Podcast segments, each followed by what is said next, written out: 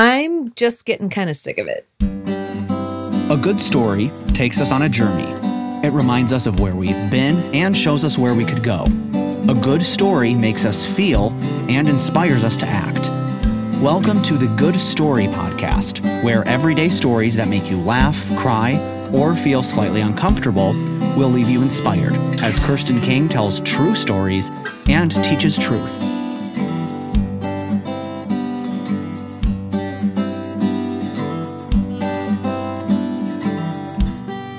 So we're at day whatever of stay at home and quarantine. I'm not counting. I quit counting. Because why? Because why count? What am I counting to? When do I get to the number that I'm all excited that I hit? I can't count backwards. If I knew I could count backwards, if I knew when something was ending, I could start with five, four, and the excitement would build three, two, and we'd be ready for a blast off, or we'd be ready for a surprise, or we'd be ready for the end of the game and the buzzer beater and the final score showing us as the winner. But I can't count backwards because I don't know when this is going to end. I've been thinking a lot about this. And I've been thinking about Easter, which is coming up. This is going to air the Monday before Easter. We have a week where we think about what happened years and years and years ago when the best story was ever written.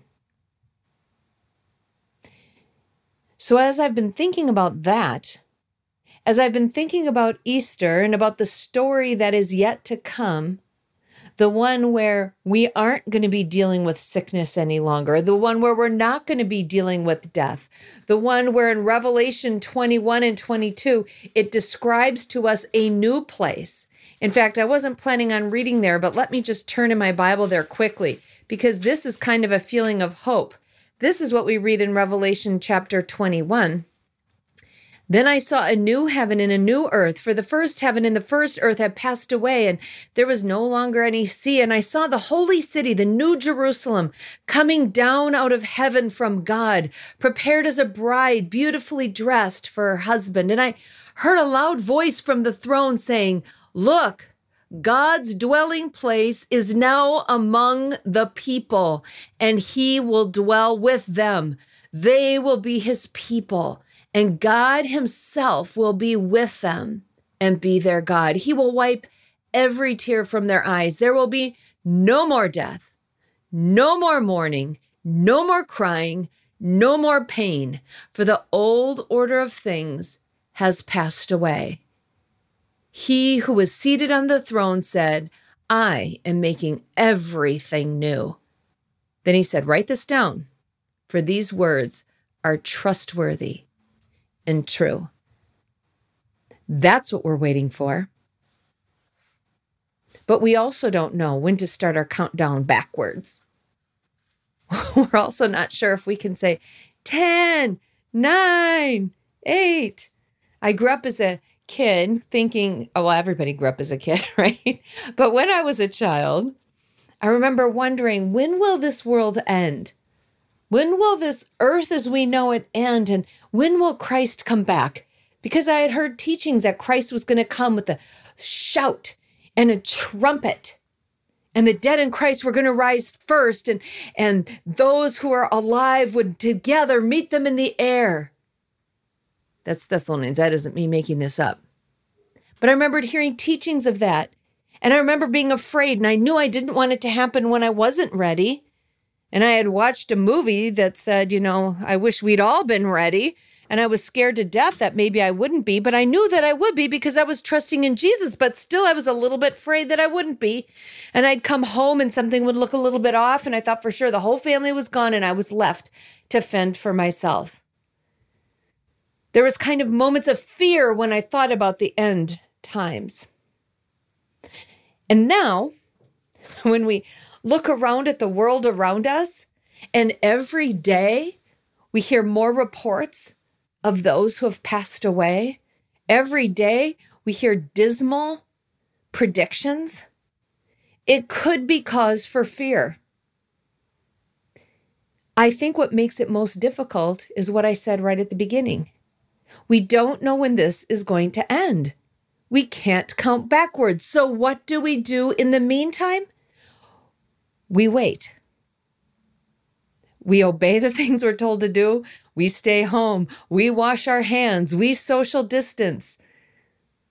We obey those things. But even in our obedience, what are we doing? We wait. And we as a people are not set up for that very well. In fact, it's getting worse and worse. Our society has turned us into instantaneous gratification seekers, if that's a thing.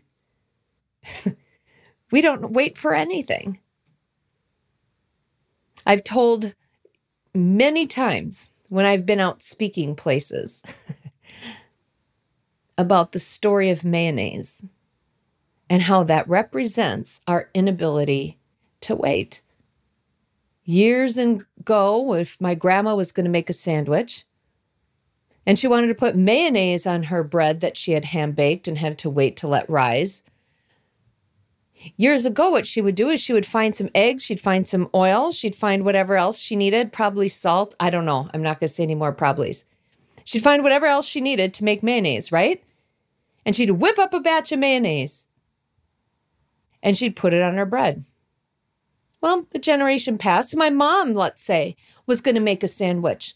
Let's say she had a hankering for some turkey and Swiss.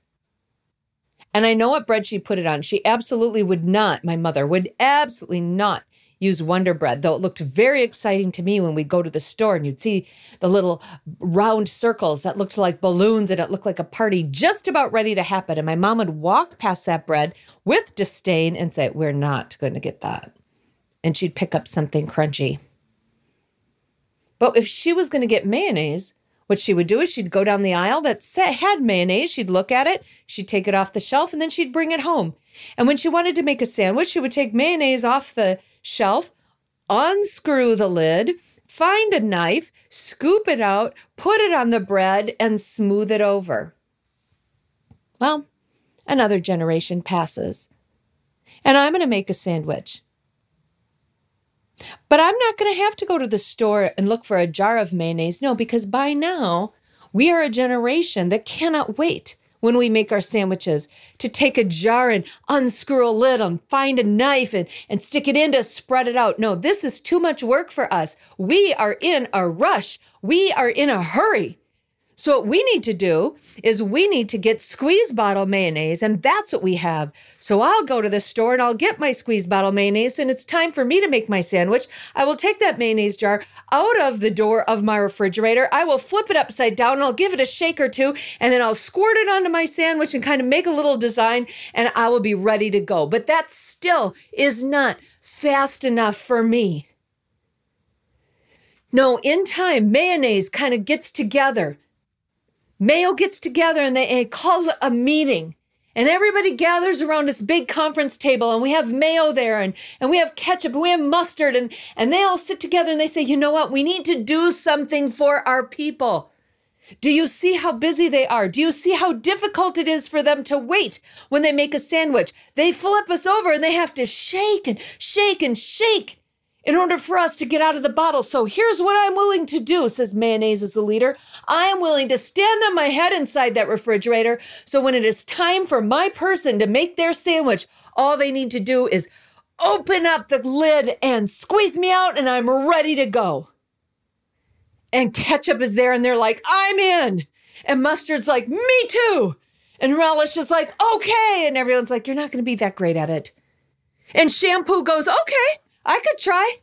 And everyone's like, wait, how did shampoo get here? But this is the evolution that we've been a part of, people. we, we don't have time to make mail. We don't have time to get it out of a jar. We don't have time to just, in fact, flip it upside down and shake it. We are used to stuff getting done now, now, now, and now. And so if you, like me, have been sitting in your house if you, like me, have been working online and doing Zoom after Zoom after Zoom meeting, if you, like me, are tired of listening to the news and are wondering, when is this going to end? It is no surprise. It is no surprise that we are having a hard time waiting because we are watching a disaster unfold and it's very disconcerting. So, what do we do? I was talking with my niece's soccer team earlier this week. She had asked me to give a devotional with them over Zoom, which was super fun. And I had planned on talking about one thing, but you know, as I was preparing for it, I just kept thinking of a word in my mind that I was struggling with. And it's a word that I'm guessing that we all have maybe either thought or felt in these past few weeks. The word is discontent. I've been feeling discontent. I looked up discontent to see in fact if that was what I was feeling and I and I was.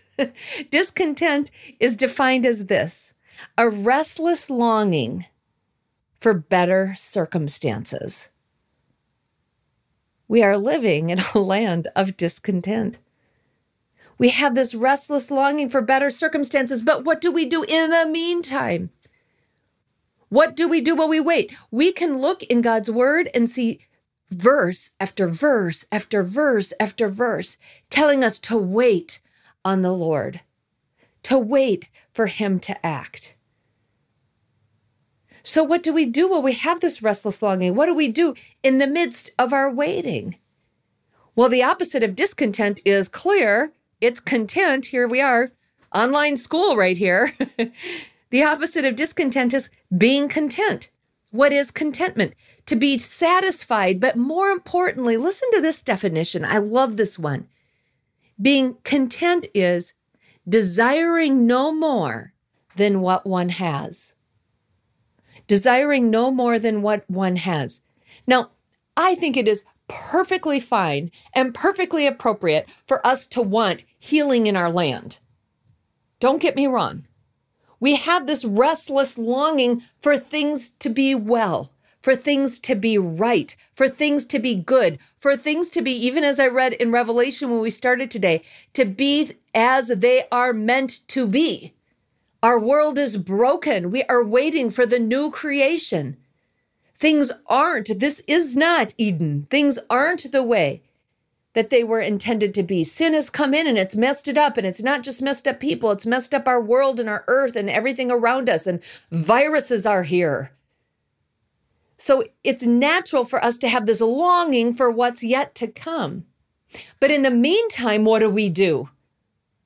What do we do in the meantime when we can't count down, when we don't know where this is going to end?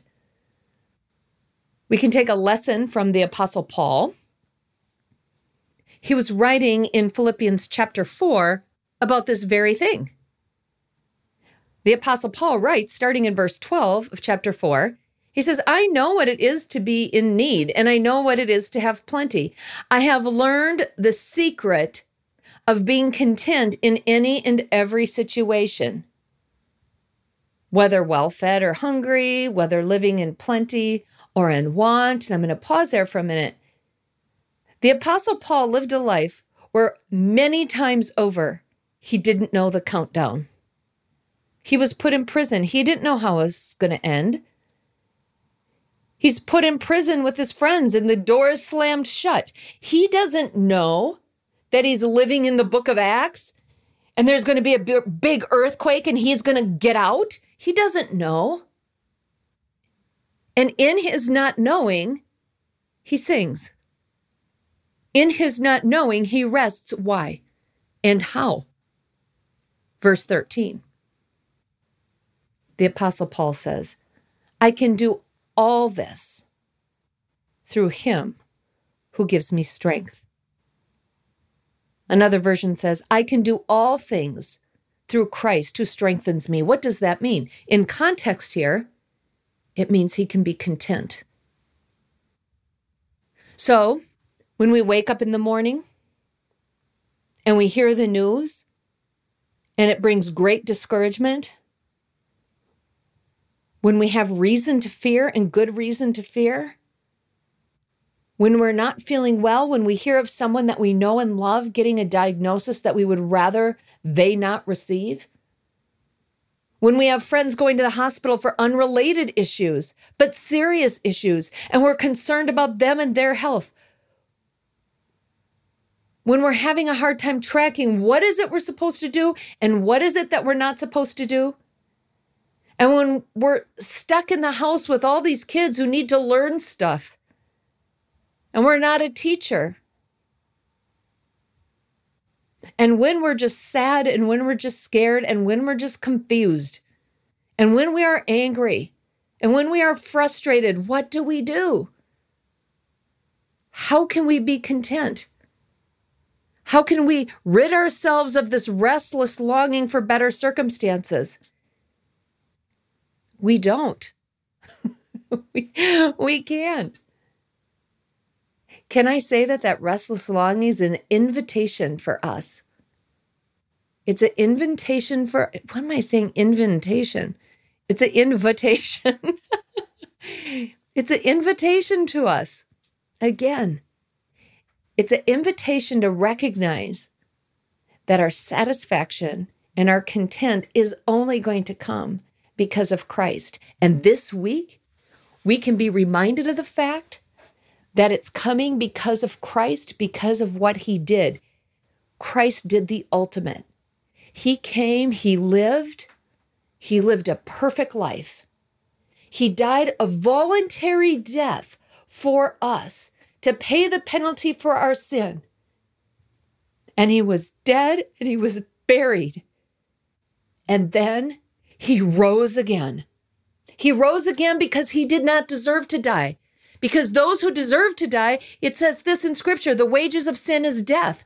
So if you sin, death is what comes next. That's just what naturally follows. But this Easter week, we know of one who died but did not stay dead because he could not stay dead because he was perfect. He was without sin.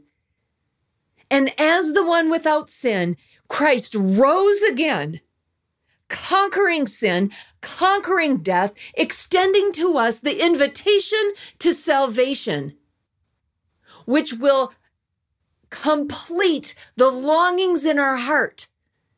He makes it possible for us to live with Him, as we read at the beginning, to live with Him being our God, with us being His people, to live with Him in this perfect new creation that He is making and preparing for us. So if you are feeling a dissatisfaction, yes, that's true because we're living in a broken world. But even in the midst of it, even in the meantime, we can, like Paul, learn to be content in the circumstances, knowing that there is something that is yet ahead. And Easter draws our heart toward that. And it focuses on the fact that death does not win. Sin does not win. Destruction does not win. Evil does not win. Lies don't win.